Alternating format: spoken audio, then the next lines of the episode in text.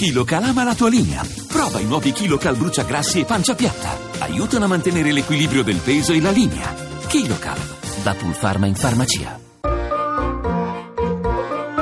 Accadde domani. Viaggio nella storia.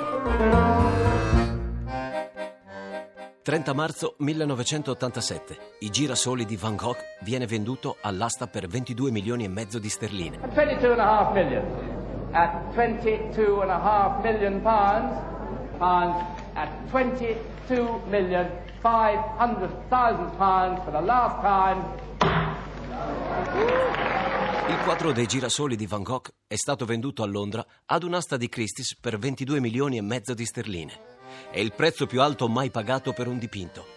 Il primato precedente apparteneva all'adorazione dei magi del Mantegna, venduto all'asta di Christie's nel millenovecentottantacinque per otto virgola uno milioni di sterline. L'asta, che si è svolta nel centotrentaquattresimo anniversario della nascita del grande pittore, si è aperta con un prezzo iniziale di cinque milioni di sterline. Le offerte successive sono state fatte ad incrementi di cinquecentomila sterline e la maggior parte di esse sono arrivate per telefono. Nel giro di quattro minuti, in un'atmosfera di grande tensione, il prezzo dei girasoli ha oltrepassato i venti milioni di sterline.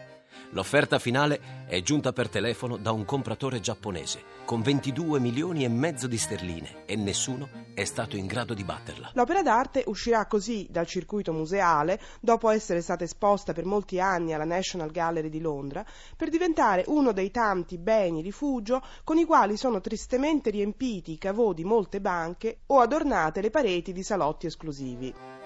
Stabilitosi ad Arles nel febbraio del milleottocentottantotto, Van Gogh amò il luogo e la sua nuova casa gialla, ma si sentiva solo, finché, in primavera, non gli venne l'idea di invitare l'amico Gauguin. La serie dei girasoli in vaso nacque in questo periodo di vitalità e ottimismo, durante l'estate, in attesa dell'arrivo dell'amico. Van Gogh, per decorare la stanza dell'ospite e impressionarlo, aveva previsto di dipingere una dozzina di tele. Un saluto da Daniele Bonachella, le ricerche sono di Mimi Micocci, alla parte tecnica Antonio D'Alessandri, la regia di Ludovico Suppa.